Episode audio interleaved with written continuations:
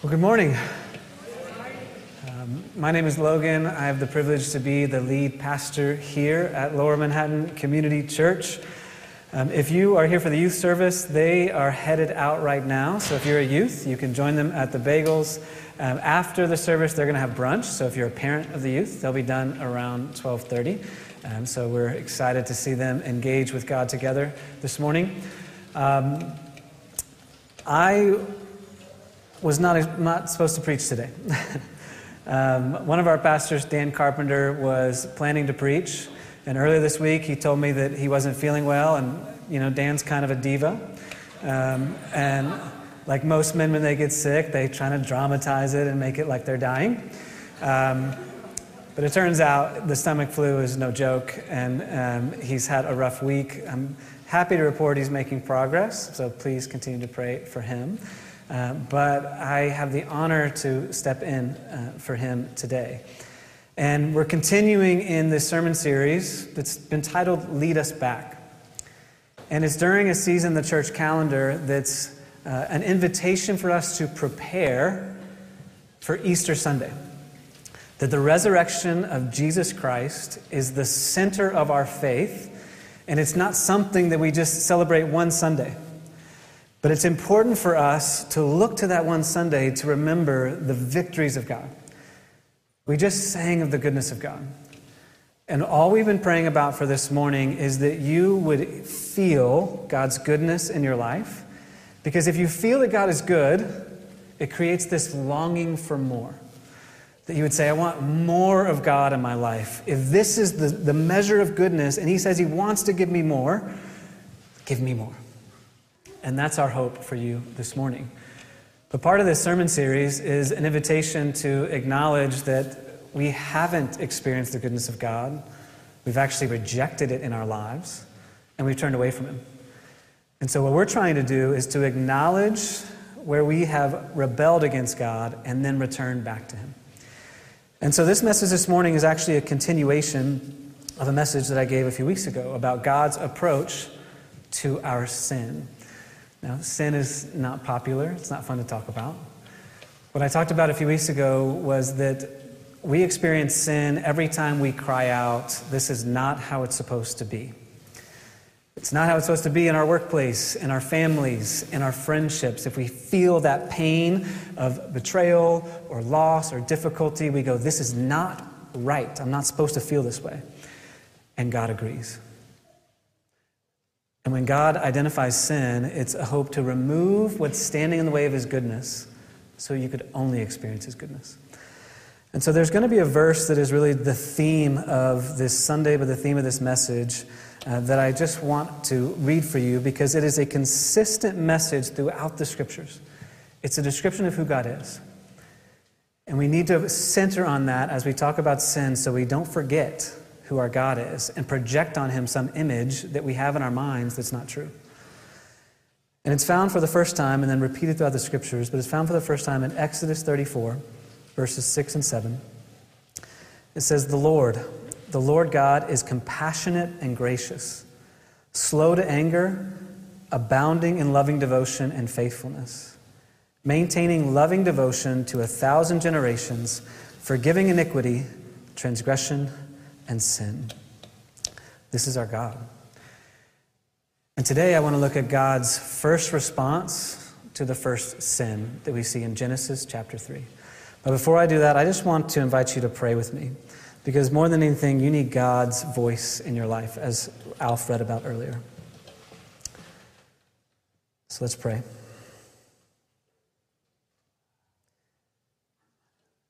Father, we declare what we were just singing that we surrender our minds and our hearts and our lives fully to you. Because when we give it to you, you lead us in paths of abundance and goodness and life. And so today, lead us back. Lead us back to you. We pray in Christ's name. Amen. All right, so I'm going to read from Genesis 3 in a moment. And what happens there is it's the first act of rebellion against God, and then God enters into the scene and reacts. Now, I need to identify one character for you because it's not exactly clear. It starts off talking about this serpent who speaks. Now, the rest of the scriptures inform the fact that this serpent is actually a fallen angel named Satan. That's our common name for him, that has rebelled against God. And in his rebellion, he's trying to break everything God designed. And so he's appearing in the form of an animal in an attempt to disrupt the order that God has created. That God has made man and woman to reign over the earth, to reign over the animals.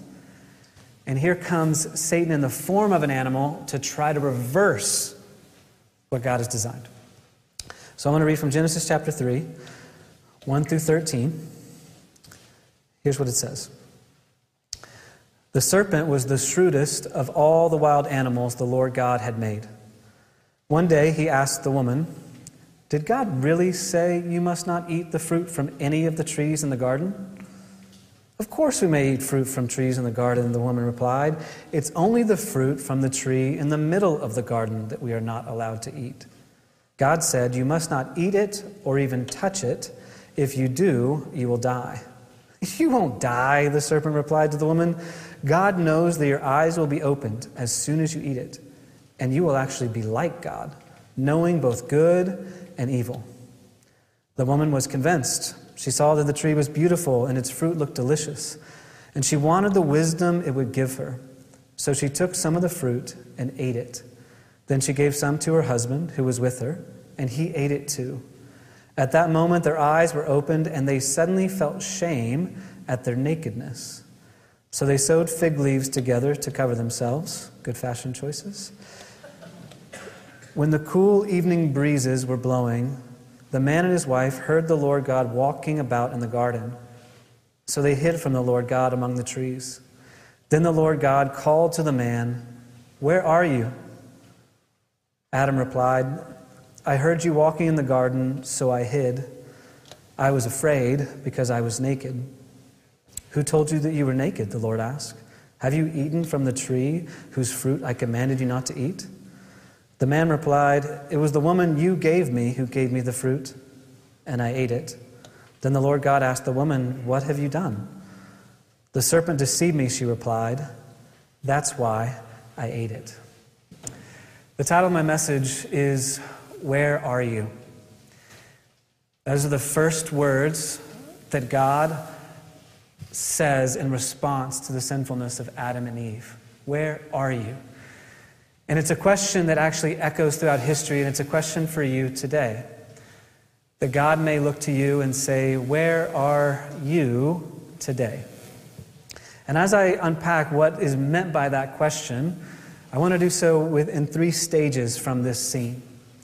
The first stage is God's response to the first sin. The second is the answer God desires when he confronts us. And the third is the true grace that he invites us to receive. So the first is looking at God's approach. Now, I want to help you see, because you might be like, what's up with this tree? Why does this tree matter so much that they ate from it? Well, God created the Garden of Eden, He created as this paradise full of abundance. It literally says everything they could ever want and need was there, and there were two specific trees. There was the tree of life, that if they ate of it, they would live forever. But there was one tree that God said they couldn't eat. In all the abundance, He said, Don't eat this one. It's the tree of the knowledge of good and evil. And that's the one where Satan comes in and tempts and says, God's holding out on you. Don't look at the abundance, look at the boundary.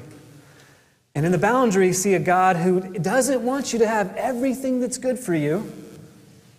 See, He knows you won't really die, at least not immediately. Now, this is the cunning nature of the devil, is to question God. His name literally means the accuser. And he's accusing God of holding out, of not being one who blesses, of not being one who wants you to have all good things. And so you have to ask the question why does God not want us to have trees or fruit from the knowledge of good and evil? What's so bad about that? And the answer we see throughout scriptures is that God alone is able to carry this knowledge good and evil and not choose evil. See, when we carry this knowledge of what we think is evil and what we think is good, we bounce back and forth between, between good and evil. But God alone can see what is evil, can see what is wrong, can see what is broken, and then not choose it, and always choose good. And so He didn't want us to carry this burden that we were unable to carry. He doesn't want to give you something that you can't handle, right? It's the same way a parent wouldn't give their child something that they couldn't handle. You know, I have teenagers and they want to drive. I don't want to die. So I will not give them the keys to the car and the driver's seat. They're not ready for that. They're getting there, scarily enough. But it is important that I, as a father, don't say, Yeah, go for it. See, God is seeking to instruct and guide them into what is good. Now, Adam and Eve choose not to look up to God as Alicia was calling out last week to us and saying, as they're wrestling with this idea, they don't look up to God and consider what He said. See, Eve actually distorts what God says, goes further. Not only eat of it, but don't even touch it. That's not what God said. In doing so, we see this first act of religion, where religion tends to go beyond what God says and creates extra rules that God has not made. And when we create extra rules, we're really good at breaking them. and religion is really good at that. But then they choose to eat of it. And they don't die immediately. But death does come in. Death comes into the form of shame where they felt freedom. Death comes into the form of their relationship where they once felt love and unity. Now they feel separation and accusation. But look how God approaches them. He walks in in the cool of the day when the breeze is flowing. He walks in. See, this is the measure of a gracious and loving God that's not waiting for you to fail. Sometimes we think if we're going to step out of bounds, God's ready there and go, Oh, I gotcha. But as they choose to eat of it, He doesn't rush in. They have time to literally sow fashion. They got some time. He doesn't rush in and go, Gotcha.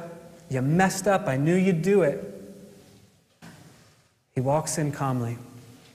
And while they retreat, He pursues. That's our God. That even when we reject and rebel, him, rebel against him, he comes after us. Patiently, slowly, and then he gets there, and his first response is a question Where are you? See, he asks a few other questions, but it's fascinating that he starts with that one. See, the last question that he asks is, What have you done? And that's the question we think is going to be first. But he asked the question of where. Now, a few things that I just want to point out God loves to ask questions. When Jesus shows up on the scene, who's the representation of God, he asks over 300 questions. He has 183 questions asked of him, and he only directly answers three. But he asks 307. Why does God so often ask us questions? He is all knowing, he knows the answer before you say it. He says he knows every thought before you utter it. Why would an all knowing God ask questions? It's not for his benefit, it is for yours.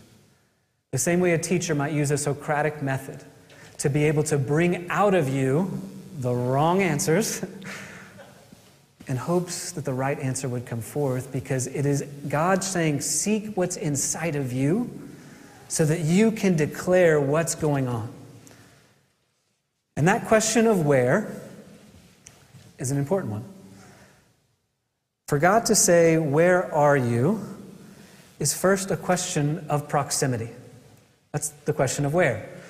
But it's not just a question of proximity about anything, it's something of value that has been lost. That's why you ask that question. See, I have this bad habit of placing my wallet in random places in our house. It doesn't make any sense. It confuses everyone in my household. And then I'm frantically running around going, Where's my wallet? Where's my wallet? I have to leave. Why am I crying out, Where is my wallet? It's a value and it's lost. And for God to stand and declare to Adam and Eve, Where are you? is a question of proximity, declaring, You are valuable to me, and I have lost you from my presence. It's first a question of proximity. Where are you? Why are you not in the place of my presence? Which is beautiful because God is saying, Your sin does not separate you from my presence. It doesn't remove you. I expect you to be right here when I come, whether you have been good or bad. I come to you and I want to be in your presence and you in mine. Nothing can separate you from that. You're valuable. I love you and I want you in my presence. I want you near to me. But it's not only a question of proximity, it becomes a question of intimacy. It's a relational question. You know, if you are in a relationship and someone's mind wanders, I'm using myself as an example. It's like, where'd you go? Where are you? Why are you not in, in direct relationship with me anymore? See, it's this conversation and invitation to say, You have left my presence, but come on back. Come on back to be with me. This question of where are you is a very beautiful question because it's an invitation to them to say, Be aware of where you are so that you can return to where God intended you to be? And that question does echo out throughout history. Where are you today with God? Do you come into this space feeling as though you've been in God's presence all week? God rejoices. That's great. Have you come into this space feeling like God is far from you? I don't know where He is. I have actually been in rebellion. I've been in sin. God is not far from you. God comes in to pursue you and asks you, Where are you? It's an invitation to come back. That's his purpose. God's questions is to call you out so that you can declare where you've been, but so that you will return. It's a work of restoration. And God always initiates. Because there's a part of me that when I read this, I'm like, why didn't they, right when they eat it, go, oh crap, God, we messed up. But then I remember that the pattern of humanity is never in the midst of a mess up to return, it's typically to retreat. But God doesn't get concerned with our retreating and our running, He runs faster. His goodness of God is running after you. We just sang it, and it's true. It never stops pursuing you. And that is the parable of, that Jesus preaches over and over and over again. He runs after the lost sheep because he is a good shepherd. He doesn't wait for the sheep to cry out, he goes after it to bring it back. And God is coming after you today to bring you back. So God says, Where are you? In hopes that you might see that He is good and worthy of returning to. Because if God's angry, do Adam and Eve come out of hiding? If God is harsh, are they looking forward to the conversation that follows? No. But when they see and are reminded that God's goodness is the abundance that He gave, not the boundaries that He set, God's goodness overwhelms the sin that I commit, they can come back to Him. The theologian John Calvin said this about mankind. He said, No one will dedicate himself to God until he be drawn by His goodness and embrace Him with all his heart. He must therefore call us to him before we call upon him.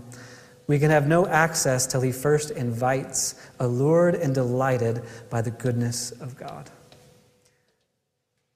Today, the invitation is to see God as good so that it's easy to come back to him. And when you come back to him, there are some answers that God is looking for. See, he asks, Where are you? in hopes that you would respond. And so I want to look at Adam and Eve's response to say there are some right answers that they give that he expects. And they're different than answers that other people give. We see throughout scriptures that people give answers that evidence a hardness of heart. In the very next chapter, God comes with questions to Cain, and Cain rejects those questions. Throughout time, we see God say, Where are you? What are you doing? And we see a people that rebel. But we don't see that with Adam and Eve. And I think it's important for us to see how gracious God is in their responses. Because Adam and Eve, and the response they give, the first thing they do is they come out from hiding. They've been hiding in guilt and shame, and their first response is to come out of hiding. That's a beautiful picture for us to remember that when we go into sin, we tend to run to guilt and shame. And the invitation of God is stop hiding behind guilt and shame and come and be in His presence. The first response that God is looking for is that you would just come out of hiding. Quit lying about what's going on. God knows. He knew what had happened with Adam and Eve. He wasn't standing there curious as an investigator or detective trying to figure out the pieces of what happened. He was saying, let's stop hiding. You stop hiding mentally. You stop hiding your heart. You stop hiding physically from me.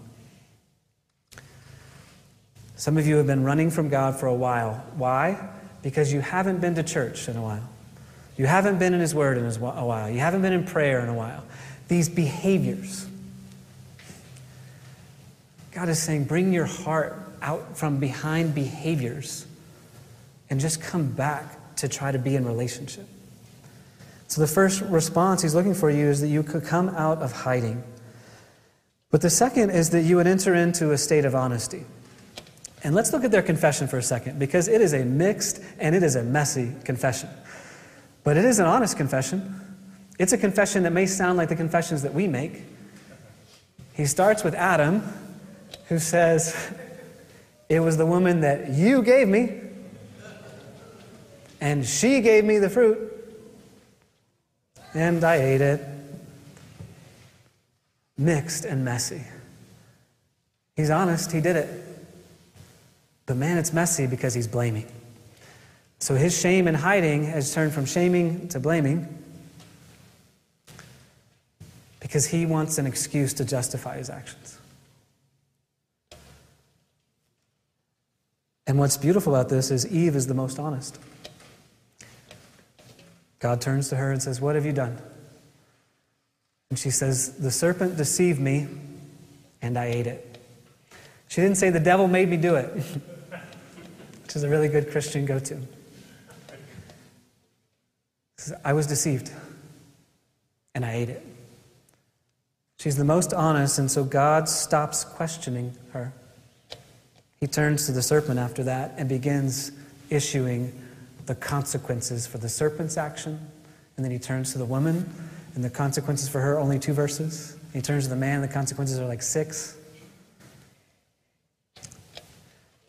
God is not interested in you having a perfect, planned, beautiful confession that's flowery.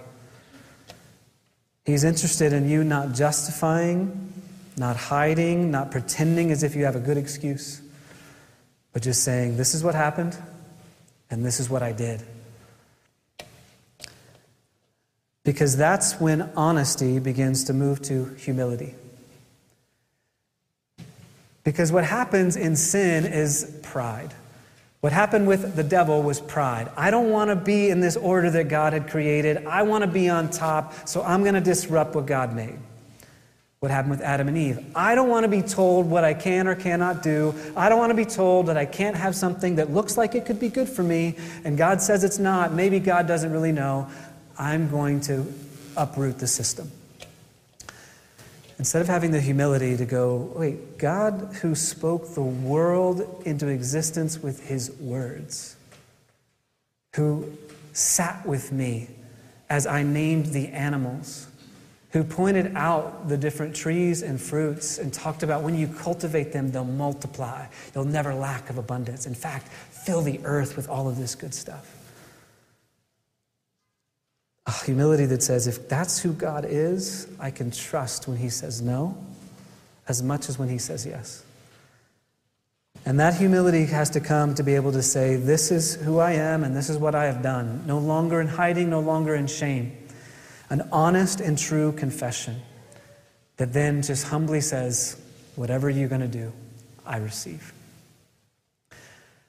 So God asks, Where are you?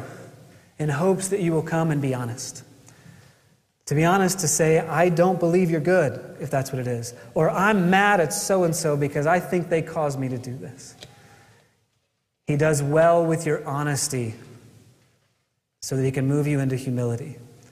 Because if he can get you in a place of humility, you can finally get back to what he intended, which is a place of receiving, a place of saying, I need from you what I tend to seek away from you. He has to get you back into that space. And what I want you to see is the true grace that he's inviting you to receive. There is so much grace in this response to God after they sin.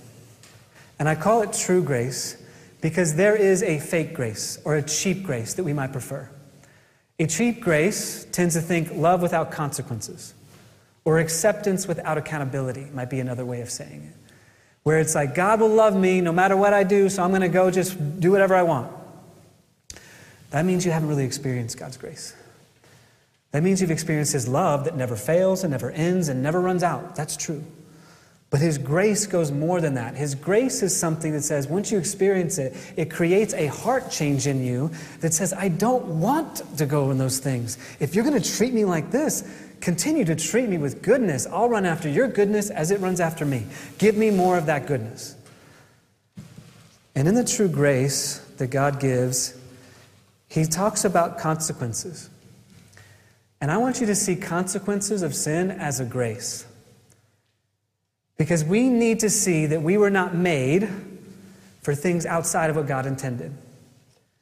And God is gracious to let us experience those consequences because it communicates, I wasn't made for that.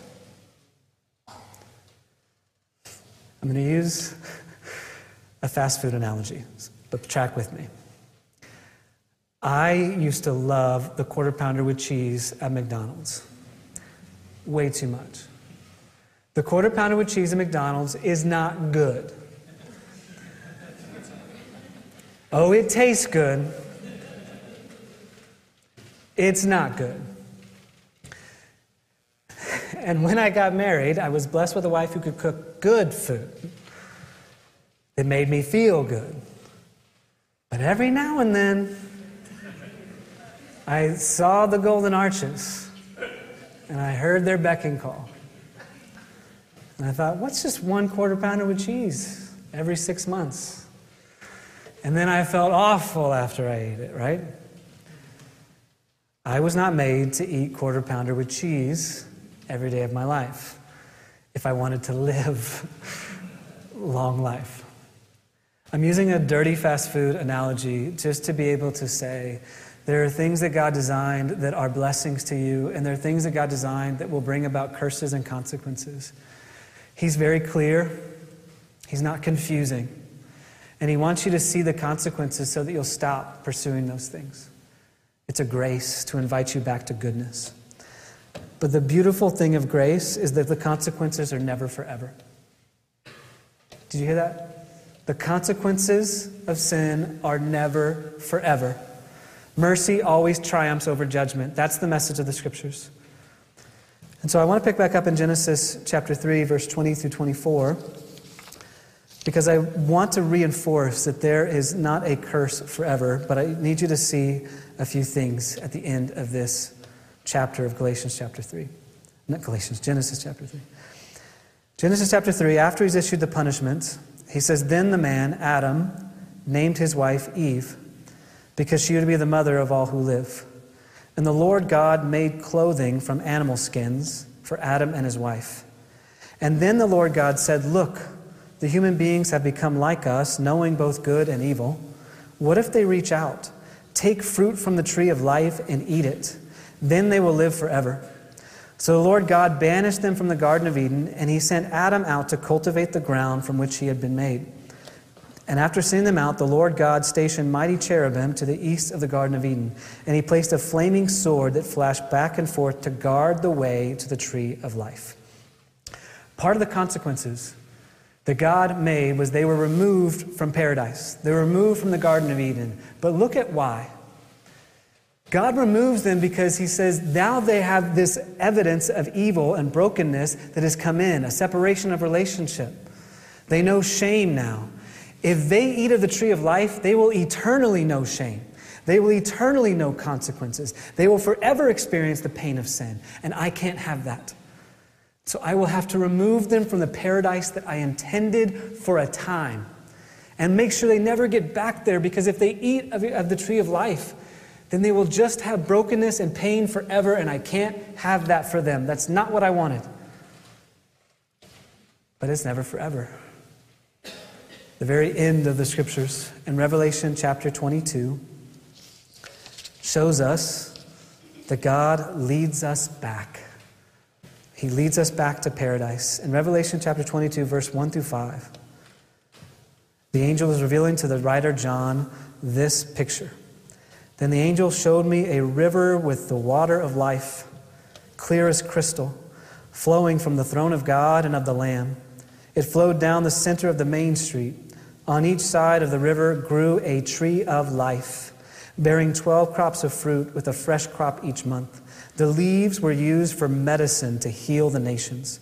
No longer will there be a curse upon anything, for the throne of God and of the Lamb will be there, and his servants will worship him.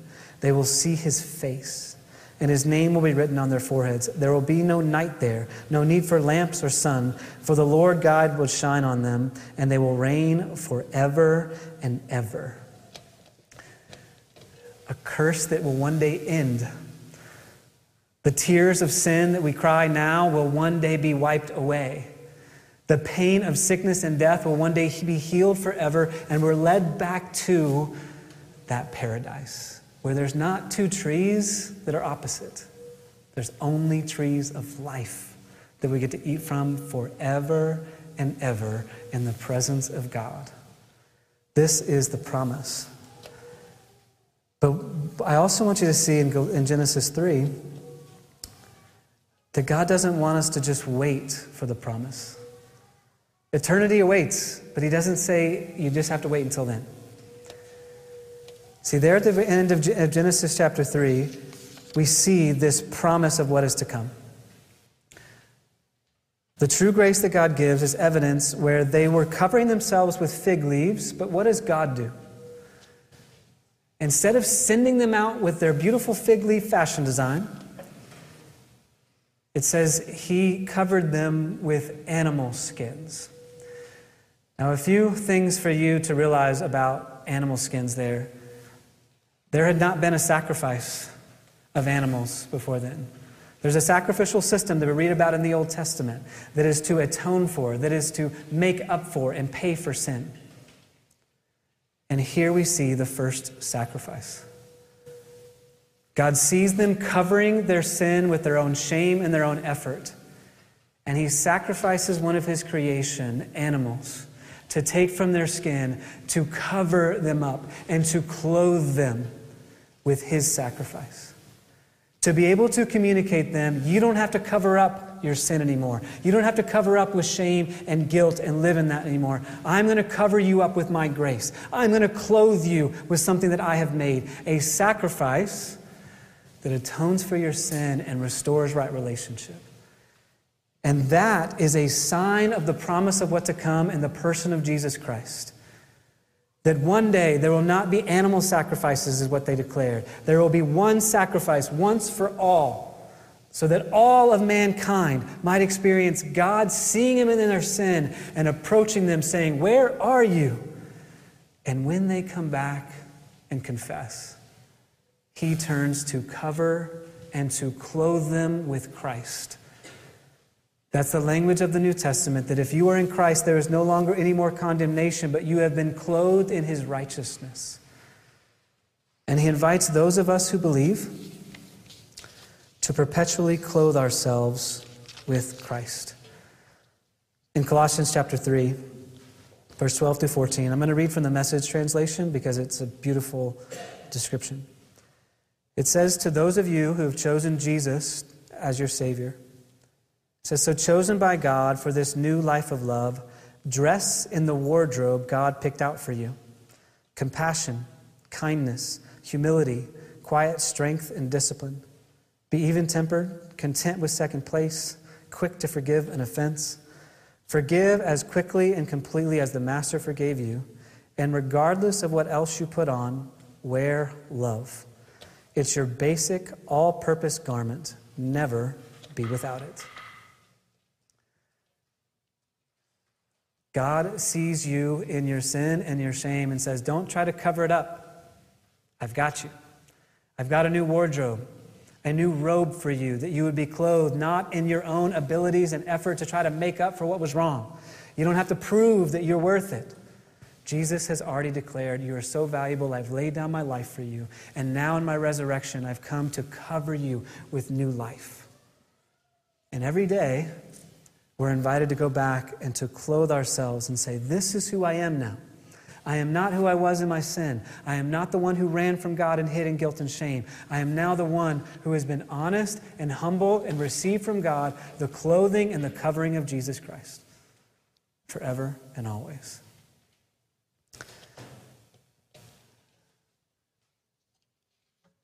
And now it's our turn. Like I said at the beginning, God is asking you, Where are you? And today, if that question leads you to a place of honesty that says, I've actually been in sin and in hiding, follow the invitation of God to come out like Adam and Eve and to be able to say, This is where I've been. That you might receive the true grace of God that transforms and changes you. It will change you. It might change you the way it changed Adam. And there was this element in, this, in the passage that I don't want to skip over that I never saw before I read this week. It says, Then Adam called his wife Eve. I didn't realize that Eve didn't get her name until after the fall. You know what Eve means? Life. Adam went from blaming Eve to blessing Eve after he received the grace of God. He was freed from shaming and freed from guilt, and he was also freed from blaming, so that he could go around covered in a way that blesses. That's what God desires for you. That you would receive his blessing so that you would walk in blessing. There's also times where some of you are saying, it's not that I need to be honest with them, it's that I need to declare what the prophets have declared throughout history. Here I am, send me. See, that's another invitation of God when He says, Where are you? For some of us today, it's to come out in honesty and confession. For others, it's to say, I want more. Send me to do what you ask. Send me to cultivate the ground and to multiply your goodness. I'm clothed in His righteousness. I'm ready to bless. Where are you? Let's pray.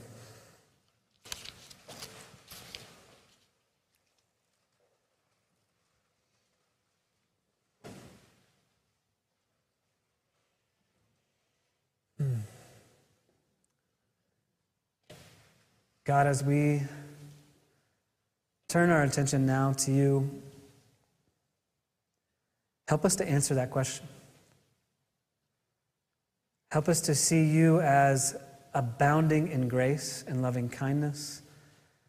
That we hear that question as a true invitation for us to become aware of where we've been so we can return to where you are.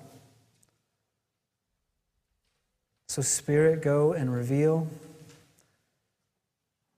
Convict us where we need to be convicted. Teach us where we need to be taught. Direct our next step. We want to return to you, Jesus. We choose you. In Christ's name, amen.